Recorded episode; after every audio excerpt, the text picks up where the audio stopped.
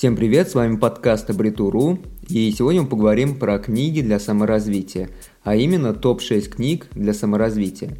Саморазвитие может проявляться по-разному. Кто-то вечерами учится для души играть на скрипке, а кто-то читает литературу по самоконтролю и учится контролировать свою агрессию и злость. Все это можно смело назвать саморазвитием, ведь человек самостоятельно развивает у себя определенные навыки и умения.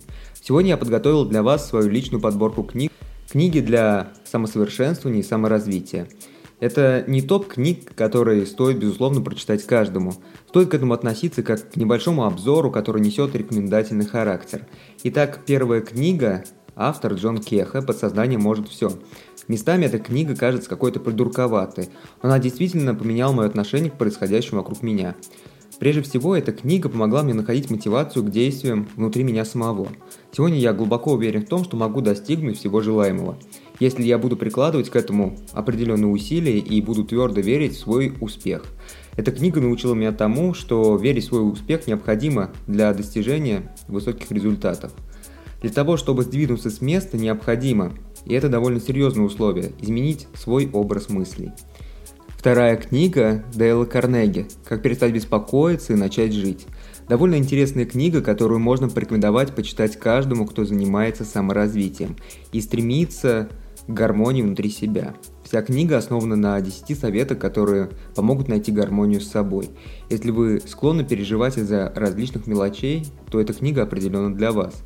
Что есть самое худшее, что может произойти со мной? Это один из главных вопросов в этой книге. Третья книга принадлежит также этому же автору и называется она «Как наслаждаться жизнью и получать удовольствие от работы». Если вы тесно занимаетесь саморазвитием, то труды Карнеги будут верными вашими спутниками. Считаю, что в развитии себя особенно важно найти гармонию с собой и своей сущностью, а труды Карнеги на этом и построены.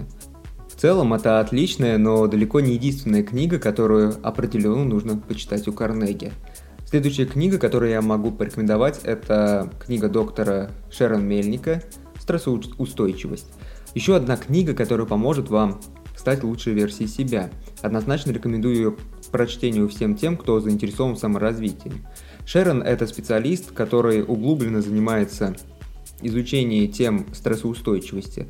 Данная книга содержит в себе готовые методики, которые помогают противостоять стрессовым ситуациям. После прочтения этой книги вы сможете лучше понимать то, за что именно вы ответственны и что вы сможете сделать самостоятельно с этим. Ну, научитесь контролировать свои эмоции и эмоции собеседника.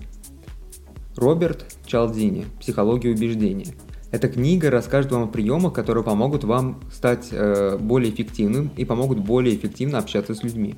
Над книгой трудились три человека – Стив Мартин, Ноа Гольдштейн и Роберт Чалдини – Данная книга раскрывает тонкости убеждений собеседника с научной точки зрения.